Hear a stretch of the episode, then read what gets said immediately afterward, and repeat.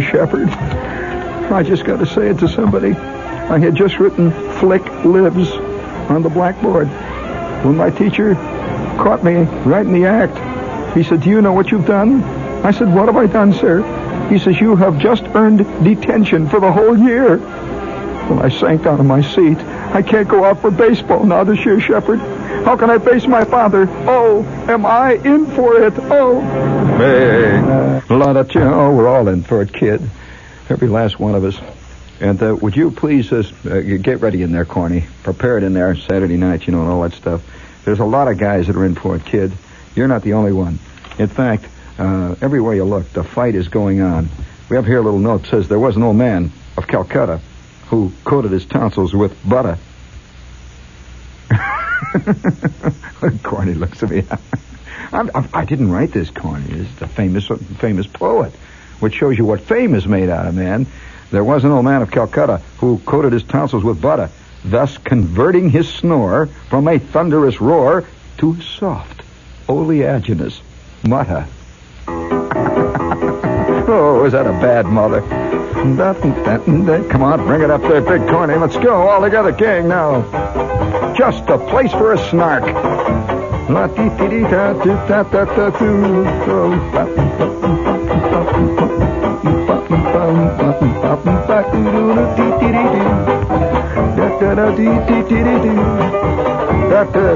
Won't you come home, Bill Bailey? Won't you come home? Come on home, old Bill Bailey. You come on home, Bill Dad. Won't you come home, Bill Bailey? Come on, come on home. Bring it up, big corny. Da da da da da da da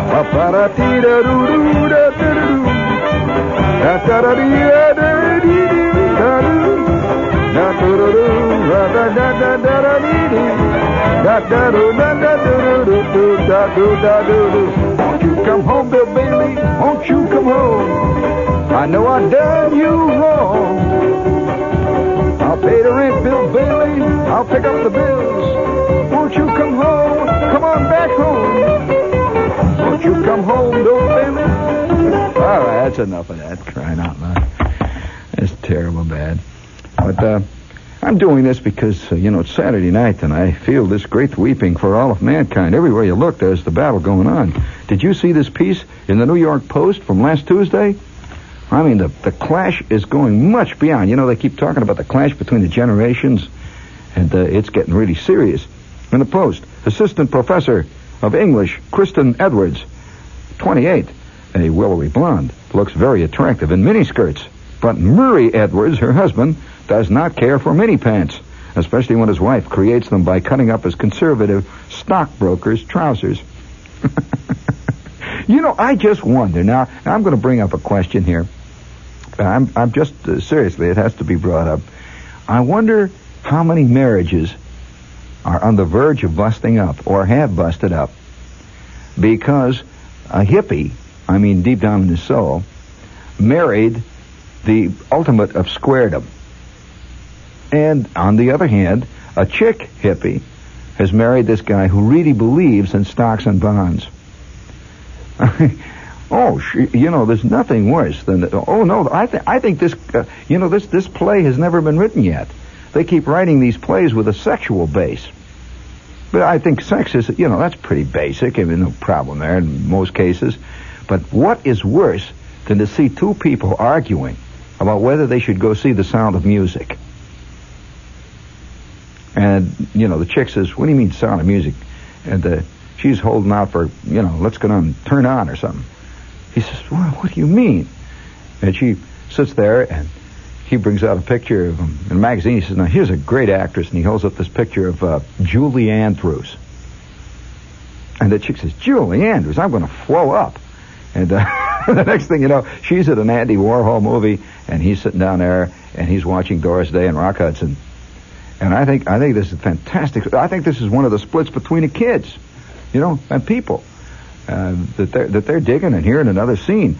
And and you can never you can never reconcile the two. I mean, they just they just constantly uh, clash. This kid wrote to me and he said, Shepherd, he said, man, he said, uh, tell a story of the great generator hunt. Oh, the great generator. Oh, by the way, before we go any further, do you have a march in there for me, please? Something big and important. Salute. Uh, it's time now for your Saturday night assignment. Hit it. Hit it big. Bring it in there. Big. Hit it big there. Hello, hello, hello. Hit it big. There we go. That's big enough. Excellent. What'd you do? Skip out of the groove there? Eh, well, set it right in the middle. It doesn't matter. You can play the Stars and Stripes Forever from either end, and it sounds the same. It really doesn't matter. All right. Once again, it is time for your assignment. Bring it up big, Corny. Come on. That's just, keep it up there. Very good. It is time for your assignment. Okay. All right, now, Time for the assignment. Now, get ready out there. Get out your pencil and paper. What does this thing say here? Oh, boy, I can't read that on the air. Holy smokes. There's some people can't tell one thing from another. Ella cinders from Whistler's mother. A porcupine quill from a peacock feather. A buffalo. It's getting serious. From a Florentine leather. What a great word I just couldn't use air. They bob up and down like bones in a stew. Don't know their blank from a sassafras root. And couldn't pour blank from a cowhide boot with complete instructions on the heel.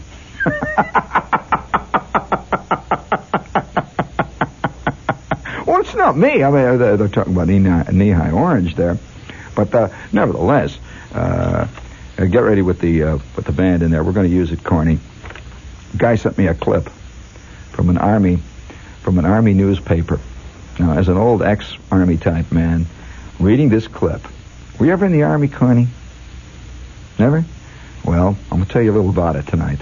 Uh, here's a, here's a clipping from an army newspaper, and this is a, the guy who sent it to me is one of the heroes in the story. I won't use his name, but he appears in the story, and it's taken from a Signal Corps newspaper that was published at the camp where at one time I festered, and it is entitled. The headline reads, "Hike 25 miles in four hours 52 minutes." And it goes on, it says, by Private Walter J. Cohn. Establishing a record for other hardy Camp Crowder soldiers to shoot at, boy, I'll bet, six men of the 282nd Signal Pigeon Company hiked 25 miles in four hours and 52 minutes with light packs. The six men who finished the grueling grind with endurance to spare included Corporal Francis Bartho, Sergeant Peter Gioso, Tom Tyson, Privates Wallace Went, Vincent Tiaxera, and John Bartosenovich. Each carried with them a bar of chocolate and a quarter-filled canteen of water. A week before the entire company had made the same march in slightly under eight hours, and it included the usual hourly breaks. During a bull session that night back in camp, good old Camp Crowder, Corporal Bartho expressed the belief that he could make the jaunt in five hours or less. In the discussion that ensued, the other five soldiers threw in with Bartho, and plans were quick, quickly made for the test. The six soldiers started out from the company area in Shantytown. Do you know? Now I'm going to have to say something here. Do you know that that uh, that the word Shantytown? Uh, I'll bet I'll bet a lot of people are not aware that various parts of various army camps are more socially acceptable than other parts of those same army camps. You know, I guess when a guy drives past Camp Killer, Camp Kilmer, or he drives past uh, a place like uh, Dix, and he's never been in there, or he drives past Monmouth, he's never been in there either. He just thinks that's an army camp, and uh, it's all one big thing. Well, I suspect that if you were to come down from Mars and you took one look at New York City, and you're sitting up there in your little spaceship looking down, because you don't know anything about New York City, you would assume that New York City is just one great big city. It'd be very hard to tell that the Lower East Side is very different from, say, uh, the Silk Stocking District around 57th Street. Uh, I mean, from that height. Well, in the Army, there are slums within the Army camp. And uh, these guys are sitting in a part of Fort Monmouth, or rather Camp Crowder, which I at one time festered in called Shantytown. That was a bunch of raggle-taggle barracks way out in the edge of camp where the, uh, how shall I put it, the marginal companies lived in the Signal Corps. For example, the 282nd Pigeon Company, which these guys were from. At the, the 282nd Pigeon Company are sitting in Shantytown. Okay? And they started at 7:20 a.m. from Shantytown over course which led first to Boulder City, then McIntyre, then the far side of Neosho, from there across the railroad tracks, and back home along the Incinerator Road. They returned to their starting point at 2:12 p.m. They covered the first five miles in double time, and from then on, they alternated their speed between normal and double time. But they never stopped for a break. The last half mile, they completed on the double and finished up with plenty of reserve stamina, including Private Went, who had walked guard for four hours the night before and who had requested to be relieved for the remainder of his tour so that he could make this magnificent march. They were cheered at the finish line by Lieutenant George A. Shink, company commander, and the entire company then escorted them to Chow, which had been held up pending their arrival. Lieutenant Shink offered them three-day passes as their reward. Bring it up, Big Corny, all the way. Do you notice that they're not mentioning anything about what the other guys in the company said? Well, I want to tell you something about that. We had almost exactly the same thing happen. I was in this wire laying company. And it's Company K, you see, and we were going through wire laying courses, and we're sitting there in Shantytown one day, just festering, bugged, going out on these 25 mile hikes every afternoon. Of course, they didn't start in the afternoon. In fact, you saw a picture one time of me just when I was about to start out on one of them. And uh, that was taken just before a 25 mile hike. And we get up at the crack of dawn. And uh, everyone would fall out. You rush down a little train, you come back, and the dawn is just coming up over the Ozarks. And there's a chill breath of wind blowing in from somewhere near the big bend of the Ozark River, and you can smell dead catfish. And you can also smell the smell of 19 million mess halls for miles around, cooking the French toast in the morning kerosene. That is a special kind of kerosene they use to make French toast in. And you can just smell it drifting up to the sun. And we are preparing for a 25 mile hike. You go back in the barracks. You roll your you roll your pack up. You roll up your shelter hat. You stick your tent pegs in. You put your extra shoes in, which they insist on. Your three cans of C rations, which they will not allow you to eat. You just carry them. Uh, that's typical of the army. You know, you're, you're given the. You're, oh, absolutely. It was illegal to eat any of the C rations. They were th- they were to be carried. So you put the three cans of C rations. One is beans with scrambled eggs. The other one is marked. No, that's good. I'm serious. The other one is marked uh, dinner, beef stew. And you'd look at that can, and all the while you're eating salt pork, and there's you got a can of beef stew. You can't you can't eat it. It's stuck in your pack. And then we would fill our. You notice it says their their canteens are one quarter filled. Well, we used to fill our canteens. Now, guys filled it with a variety of things. Uh, it wasn't always water. And uh, sometimes it was other things. I remember one time one of the guys in our barracks, Roswell T. Edwards, for example, had gotten himself a jug of bourbon somewhere, from somewhere off in the hills, and that we filled uh, our canteens with one quarter bourbon. But uh, I, by the way, I put I put the bourbon in my canteen in, and I was not a bourbon drinker, and I was not a drinker. I was only you know, 17 years old. My idea of of a good brisk drink was uh, oh uh, Ovaltine on rocks, stuff like that. Uh, I thought that, yeah, oh, oh, oh. As a matter of fact, even at that time, I was not yet fully weaned to Pepsi Cola because Pepsi made my nose burn. You know, I'd, I'd drink that stuff and the bubbles would go up, and I, I thought it was very strong stuff. So in came Edwards saying he's got this bottle. Well, you know, you're a soldier. Soldiers are supposed to want to do stuff like that, like, oh, man, would I like to have a drink, you know, all that. So he passes this bottle around to everybody and says, now listen, he says, I got this bottle. He says, I put it under my overcoat. I carried it into camp last night. Man, if I ever get caught, they'll bust me down to nothing. Well, of course, he already was nothing. Uh, you know, you can't bust a, a private down for much more than a private, but you know, you, you have your pride. And so he says, they'll bust me down to nothing. So he passes this bottle around. Me and Gasser, Goldberg, all the tough soldiers, we're taking a bottle.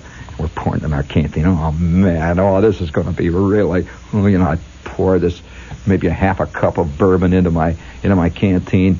I hand it over to Gasser, and Gasser pours a half a cup of bourbon in his canteen, and all of us are feeling real tough. So now it's the crack of dawn. We're out. We're going to go on the hike. The cannon goes off, and Company K moves out. Oh boy, what a sight in the sun with all of our M1s catching the sun, our green helmets with the camouflage netting with all the twigs stuck in it. We've got our packs on our backs and we are marching out. The guidons are flying. Company K's magnificent, beautiful. We had, we had a big flag that had a K on it, a big white circle on it. Company K's pennant, the American flag, and we are marching out. Company K is marching out on a 25 mile forced march. The dust is rising from under our shoes. You can hear the clink of the equipment, the rattle of M1s. You can hear the clank of canteen against musket, and they're marching out. Company K of the 362nd Signal Airborne Mess Kit Repair Battalion is marching forward. Bring it up the crime. And we marched out. Well, the best part of a, of a, of a big forced march like that is the first three and a half minutes. when you still feel good. The first three and a half minutes, when uh, other guys all around, the other companies, M Company, L Company, Q Company, J Company, are all sort of walking around looking raggle-taggle, just like, you know, ordinary varmint soldiers. And there goes Company K, a hard-fighting, well-knit unit, marching out, marching out and stepping out. And up ahead of us, Lieutenant Cherry, up there by the guidon. You can see he's still walking, by the way. He hasn't got his jeep yet. He's putting on a big show for the regimental commander. Company Cherry, Company Company K, being led by its fearless officer Cherry, and he's hollering, "Right, right, And we salute the orderly road as we go by. Eyes right. Company K is marching on out to the boondocks, and each one of us had one half a cup of bourbon in our canteens.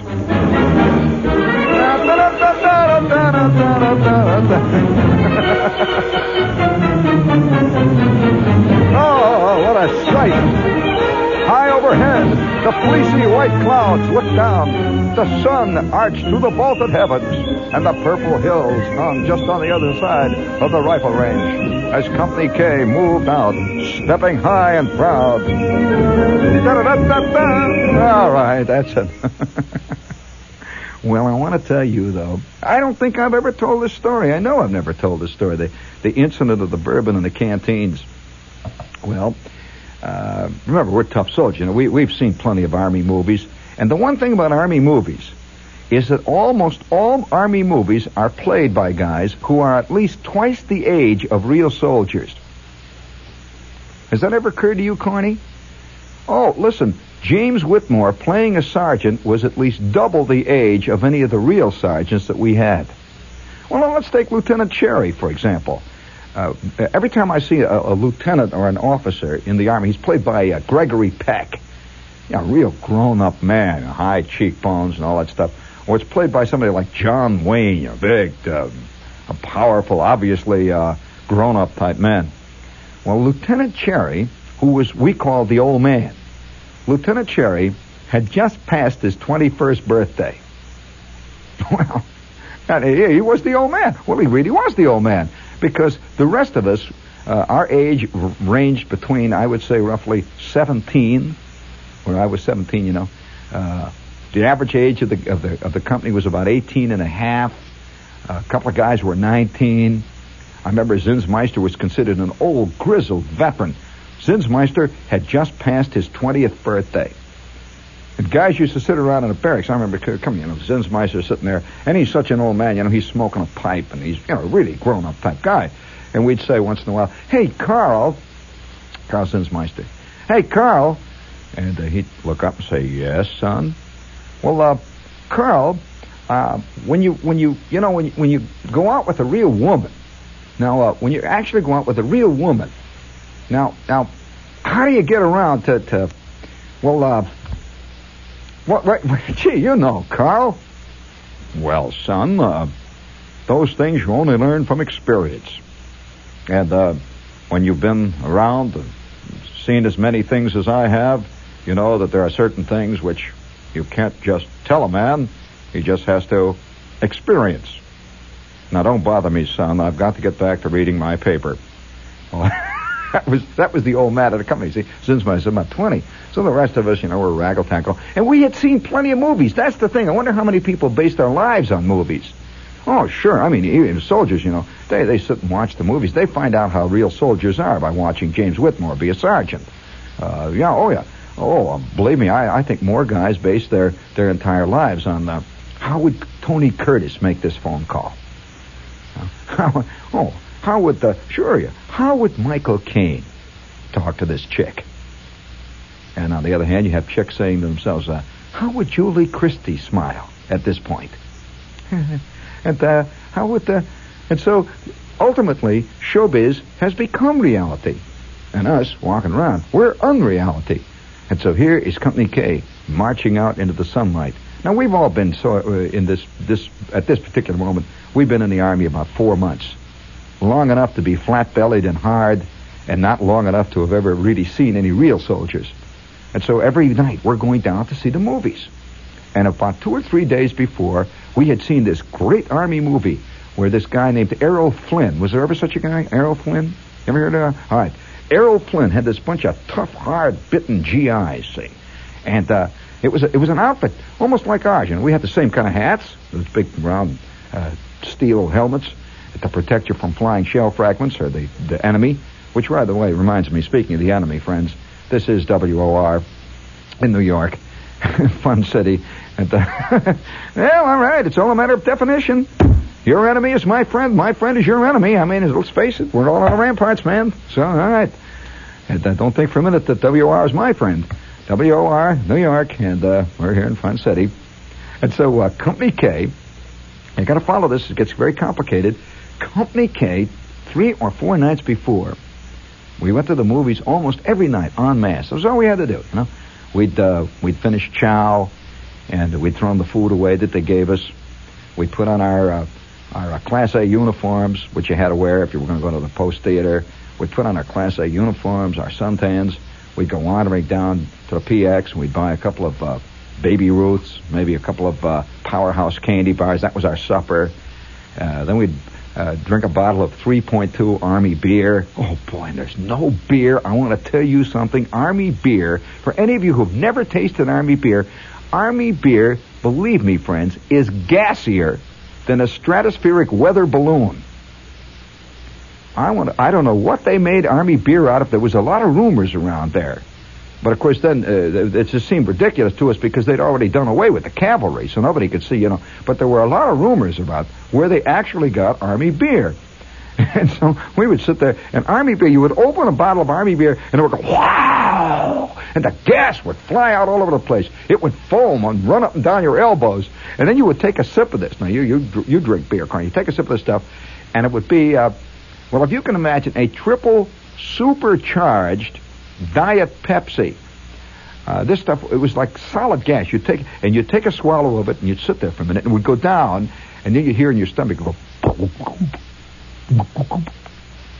and you think you're having fun. You know, you bite, and then you'd bite a, a bite of your powerhouse candy bar. Nothing goes better, friends, together than a powerhouse candy bar and a bottle of Army beer. What a mixture. Do they still make powerhouse candy bars? You remember Mr. Powerhouse and all that? And so you, would eat, you'd eat a, this is a typical Army uh, high life evening. We're sitting there, yellow light bulbs, Gasser on one side of the table, me on the other side, Edwards over here, Goldberg sitting down at the end. And we've each got a bottle of 3.2 beer. And we're hard-bitten soldiers. We've been seeing them. Well, we know what soldiers are like. So you take a bite of this this powerhouse candy bar. Say, oh. Soldier eating a powerhouse candy bar. This is his supper, by the way, because uh, that evening we have been served a succulent dish of SOS for the 347th consecutive meal. And you grew tired of it about 322 meals back, and you cannot stand the sight of it. You've also been served a, uh, a big, beautiful, ice cold glass of the Purple Death, uh, which is actually Army grape Kool Aid. So uh, by this time, you know you've had the beets up to here. You're not eating the Army food, and now you're down at the down at the PX. That's part of the uh, uh, rejecting the establishment. No matter what they would give you in the army, they'd bring out a turkey, roast turkey, you know, with with a with a suckling pig with an apple in its head, and you'd say, "Ah, oh, this army chow, ah, ah," and you'd go down and eat a powerhouse candy bar. Show them what you really thought. So, eat the Powerhouse candy bar. Typical Army moment. Powerhouse candy bar. Then you grab your bottle, your 3.2 beer, your Army beer, see, which is all they would let you drink. The nuts are stuck in your teeth. The chocolate, which is uh, uh, made out of some kind of a peculiar solidified lard, and the back of your teeth are coated with it. And you take the beer. Now, Army beer does not taste really like beer. It, it tastes more like what you possibly would think uh, battery acid would taste like. It is very, very rare. And you. and then down inside your stomach goes. It hits down there, see, and it mixes with the powerhouse candy bar. Then you take another bite of your powerhouse candy bar. Another slug of 3.2 Army beer. Wow. Gloop. When you do this about four times, the beer is gone, the powerhouse candy bar is gone. At least temporarily. Quite often it made a reappearance in a slightly altered form and slightly more violently, but quite often it made a reappearance. So now you're sitting there, see, and you say, hey, Gasser, how about picking up four more beers? Here, here's a buck. You reach down, you put the buck out. You buy the next one, man. Okay, all right, all right. And you got the empty can, see. So you take the can, and over over by the by the gateway there, where where the little beer hole opens, by the gate they have a big can that says, "Throw your beer cans here," and we mean you. So you take the can and you say, you pretend like you're dribbling. See, you whoop over your shoulder. The can goes ding, ding, ding, ding, boing. You say, ah, Shepherd can's another one. and then all of a sudden, way down deep in your gut, way down there, you can hear. Ooh, something is calling. Oh, here it comes. And, and, and you're rising like a thermometer, you know. A gigantic bubble, an enormous bubble of pure, rarefied swamp gas is coming up out of the depths of your gut. Out it comes, and. now, I know it's in bad taste, friends, but life itself is in bad taste, right, Corny? And sometimes we just gotta face it. That's right. well, now, uh, we always felt a little bit, and I think there's a lot of people who, even to this day, uh, as they walk around in their daily life, feel a little bit uh, secretly out of it because, well, they see these guys do this stuff in movies and they do it so easily. For example, how many times have you seen Gary Cooper walk up to a bar and the bartender says, What'll? And Cooper says, Whiskey. And he grabs that bottle of whiskey. He pours it into a glass and he goes like this, Corn. Gone. Nothing happens. Not only does nothing happen, but his eyeballs don't pop out. Well, now you know what would happen, Corny, if you ever drank some of that red eye that those guys are laying down in that bar, and you drank it down like that. It would go like this. You'd, you'd grab the glass, and you'd go, black. Eyeballs, sweat. Holy smokes. But it doesn't do that to Cooper. He just drinks that like he's drinking Diet Pepsi. You know, just. That's all he does. So no wonder we feel inferior to the movie guys. And then came the incident of the bourbon in the canteens. Now, I don't know whether you know anything, friends, about Missouri, about that area, but that is bourbon country. Neosho, Missouri. Just like you go down to the islands, it's rum country, right?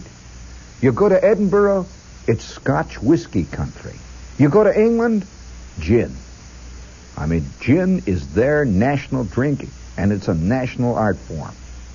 Now, uh, like all other art forms, there is the good and the bad. Now, we sit over here in America, you know. We get British gin, and generally we only get the very best.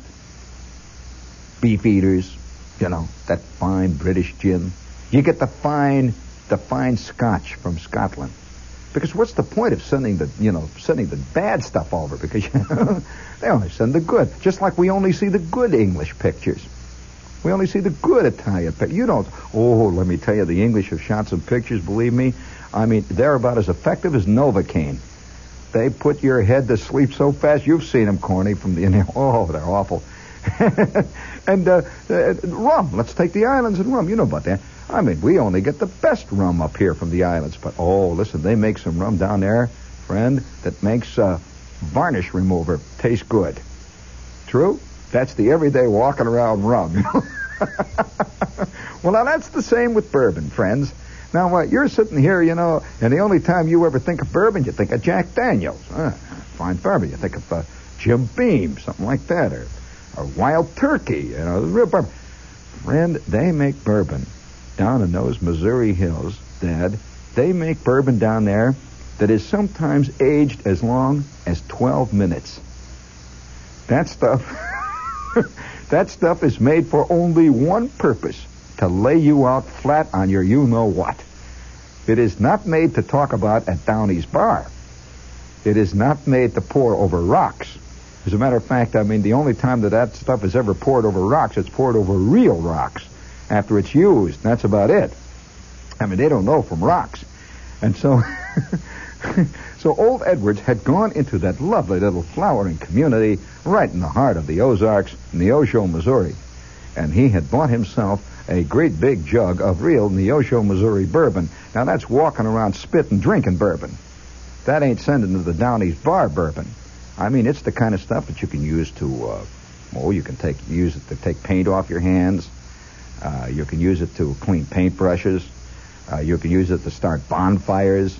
Uh, you can use it in case your car runs out of antifreeze. You pour a couple of bottles of this in the front of it. This stuff is about 197 proof. I mean it, man.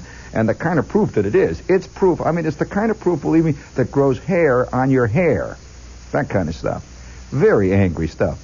But it looks like real bourbon. It's got the same color, you know. It's kind of nice and golden color. And we poured it, each one of us, about a quarter of a cup.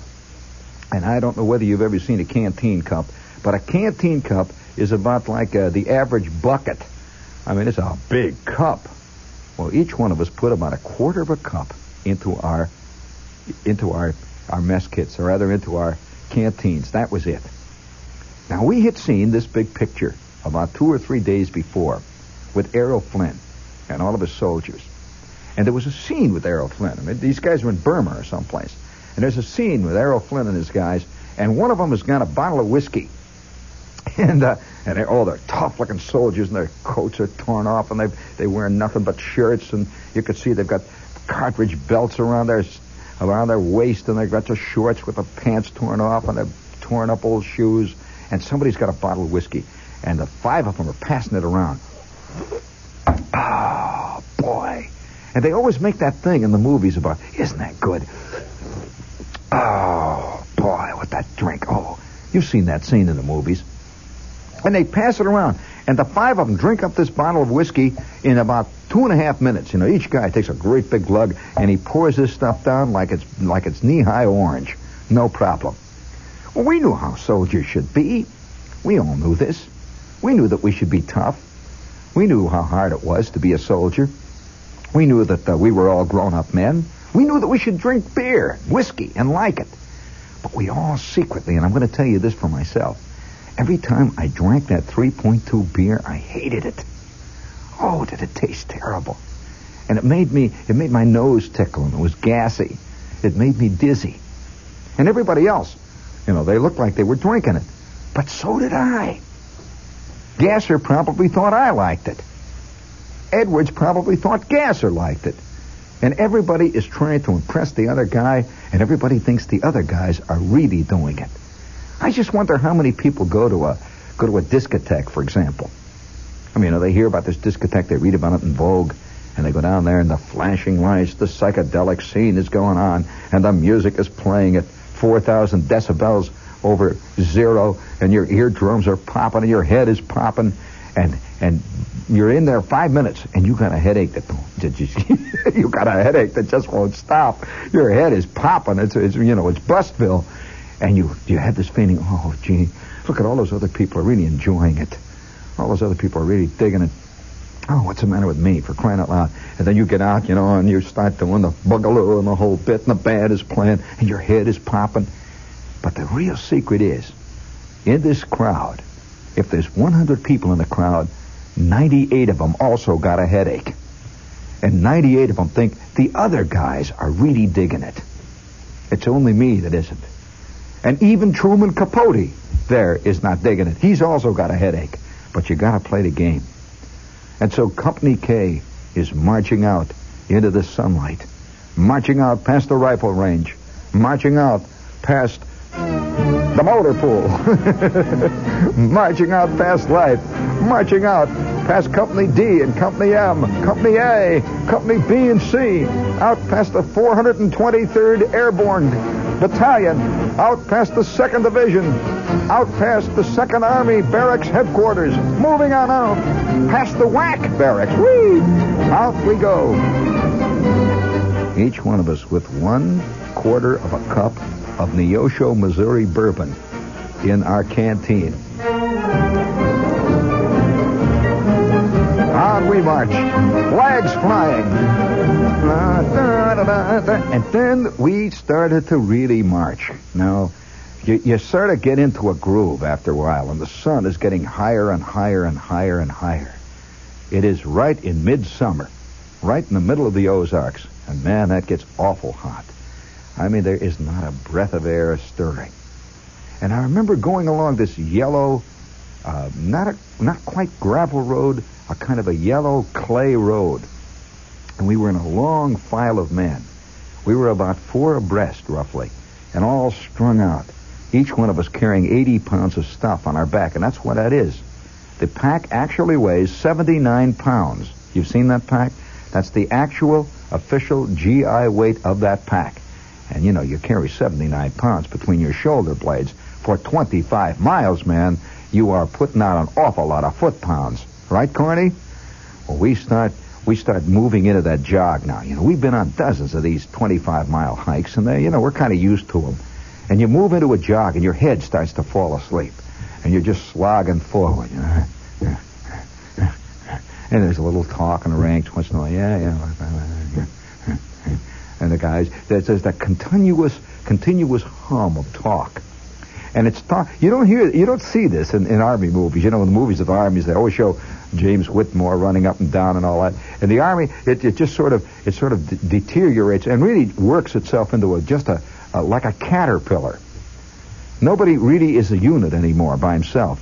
You're just part of this great mob. It's a caterpillar with a thousand feet. And you're just moving along. And the sweat starts rolling down your cheeks. And the dust is raising up from the guys ahead of you and washing back over the over the company and back over the guys behind you. And then the sound of equipment clinking together, just a sound like this. And just a clink, clink, clink, clink. When you start hearing other things, ding, ding, ding, ding. It's it's the it's the top of somebody's mess kit banging against his canteen cup. And you just hear this. And you hear motors roaring up and down once in a while when a Jeep goes by. You don't even look up. And then you hear the, the, the sergeant once in a while hollering, All right, pull in those lines. Put out the guards. Put out the flankers. Let's go with those flankers. Move on out further. Now, maybe you don't know this, but all Army guys do, that every line of march has guys that are marching parallel to it way out in the boondocks. They're called the flankers. They're to protect the line of march if anybody's attacking from the sides. They're way out. They're oh, a couple of hundred yards, and they're off the road, and they're having a rotten time. They're struggling through swamps. They're struggling through trees, through the weeds, through the boondocks, and they're strung out. All these flankers way out there. And every 15, 20 minutes, they pull in the flankers and send out new flankers. And you know, you're a flanker then. And you come, you pull in, then you're back again. You're moving on, on, on, on, on. You never thought of an army march quite like this, did you, man? we march. And then every, oh, I'd say about every hour or so, every hour or so, you'd hear it passing back down the line. You'd hear this guy, oh, take a five-minute break. All right, fall out, fall out, fall out. And you'd sit down instantly. Everybody lights up who is going to smoke. Everybody lights up a cigarette. You don't take your pack off. You sit on it. Everybody sits down on the pack. And they wait.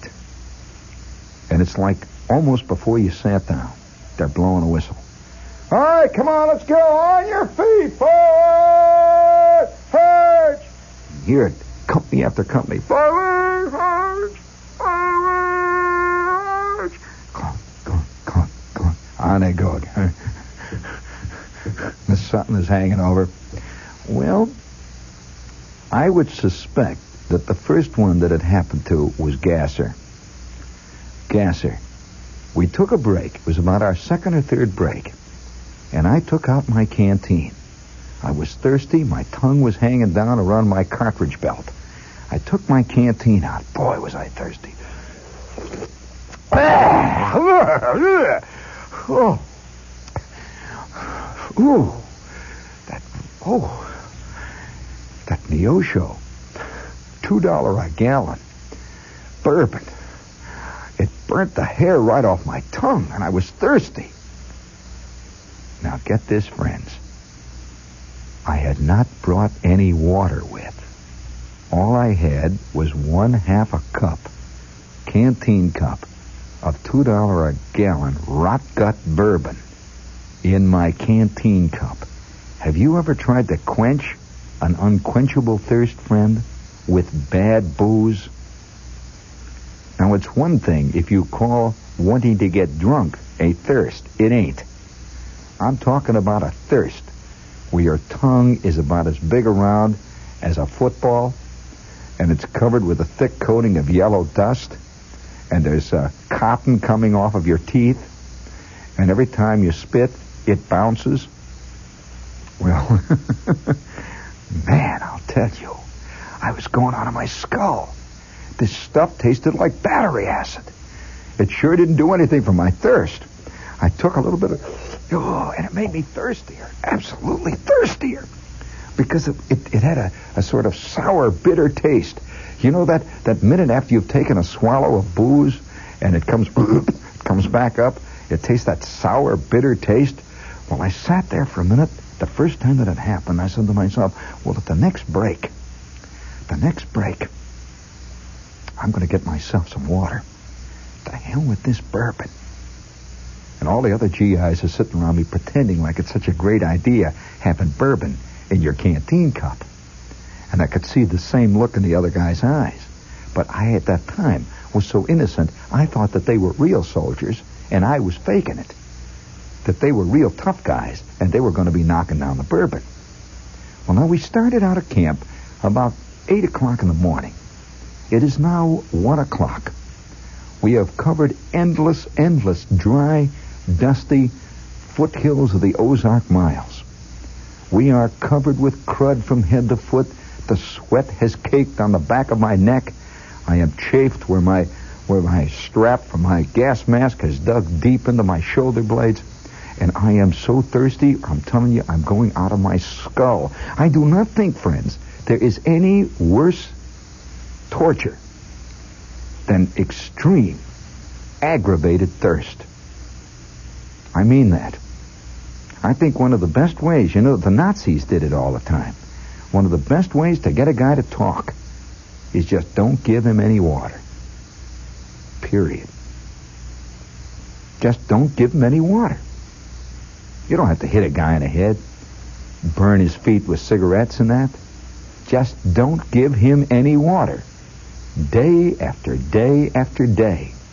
And then have the guard stand outside of his, his little cage drinking ice water. Man, ain't no feeling like it.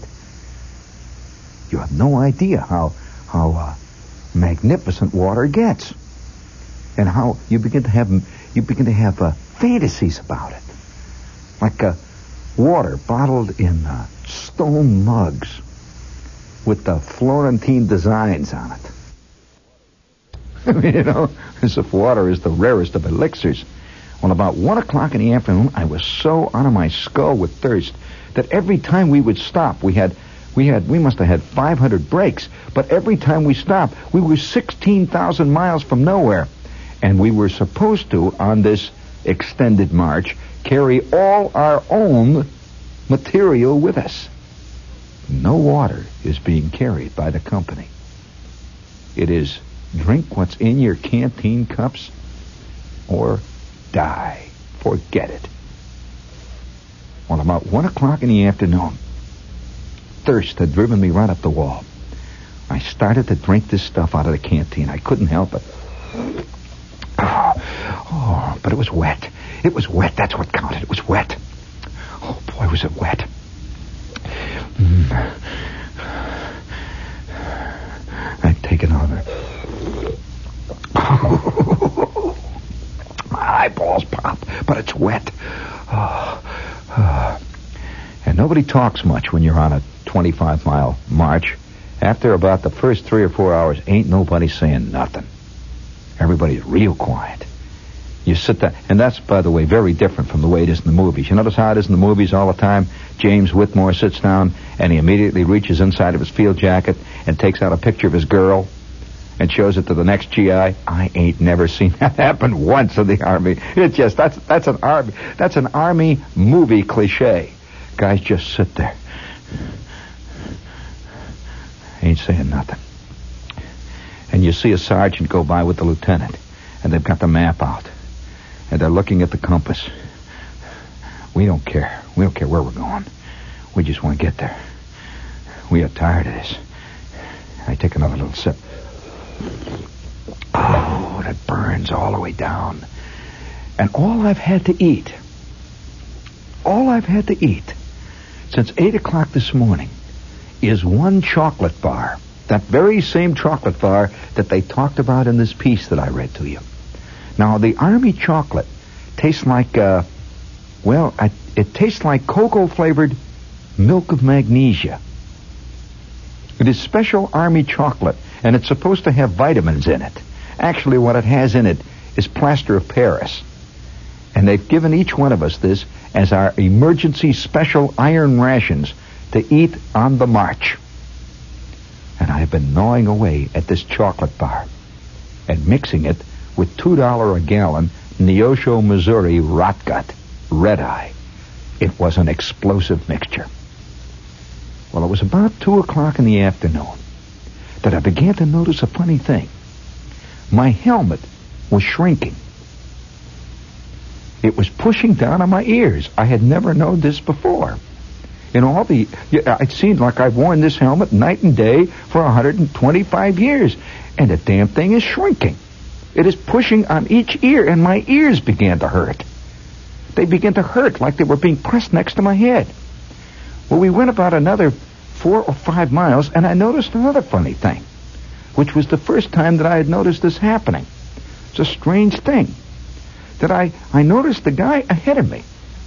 His feet were somehow coming back further than they were coming than they had been going before.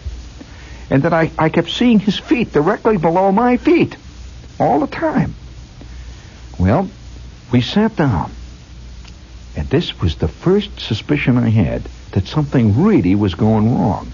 I sat down on the back of my pack. Now, this is a very delicate balancing movement. You sit on the back of your pack and you loosen the top of the straps a little bit, but you don't let it get off your back. Because the minute you do that, man, you start getting even more tired. You know, it's like letting the load down. You want to hold it up because you get, you got to keep it on your back. So I, I sat down with the with this thing, with the pack on my back, pulled my feet up, and tipped over backwards. It was the first time that my pack tipped over backwards and my feet were sticking up in the air. Well, I, I rocked back and forth, turned over on my side. I was a little embarrassed because, you know, uh, an old army soldier does not allow his pack to overthrow him. I rolled over on my side and I couldn't get up. I couldn't pull my pack up. Somebody, and uh, there's absolutely, what a rotten trick. The first time anybody did it, you know, there's rotten things and then there's really rotten things. I noticed that, at least I began to suspect, that somebody had secretly put four bowling balls in my pack. I couldn't, I couldn't move the damn thing. While I pushed around sideways, I got my knee up against the butt of my rifle, and I hunched myself up. I sat up now, with my helmet pushing down on my ears, and by George, there, with his pack hiding, riding up over his head, was Roswell T. Edwards. He too. I said, What's the matter, Edwards? Well, he sounded like he was talking to me through an echo chamber. I don't know quite what he said, but from somewhere off in the distance I heard whistles blowing. And we are now up and away again. Company K is moving forward into the darkness, moving forward. Well, at the next break, it happened. Gasser stood up, flipped his pack off, rushed for the weeds, and for at least seven and one half minutes, a large, almost overwhelming retching sound could be heard. Well, it's catching, friends. I don't know whether you've ever been on a boat when uh, when people began to pass seasickness around. All I've got to say is the 236 men out of Company K found themselves en masse by the numbers heaving in the boondocks. It was one of those brief moments of total communion with your fellow man. I'm telling you, the the stuff was sloshing around my shoes. I didn't know whether it was mine or Edwards, and I didn't care. And Lieutenant Cherry stood over us and said, All right, men, now you know. Now you know what it means on being not in condition. That's what's doing that to you. He never did find out about the bourbon. He thought we were not in condition. But from that moment on, I learned a great truth. Life ain't the way James Whitmore wants you to believe. The next time I see Gary Cooper walk into that bar at a silver dollar and say, Whiskey. And then when that whiskey comes comes sliding down the bar to him and he raises up that little shot glass and just goes like he's drinking a glass of water, I know he's lying. It ain't that way at all. Let's admit it. Let's admit it. It's not easy to like whiskey. In fact, there's a lot of things that we like to pretend we like. I know a guy that's been pretending about cigars for years. Mornings at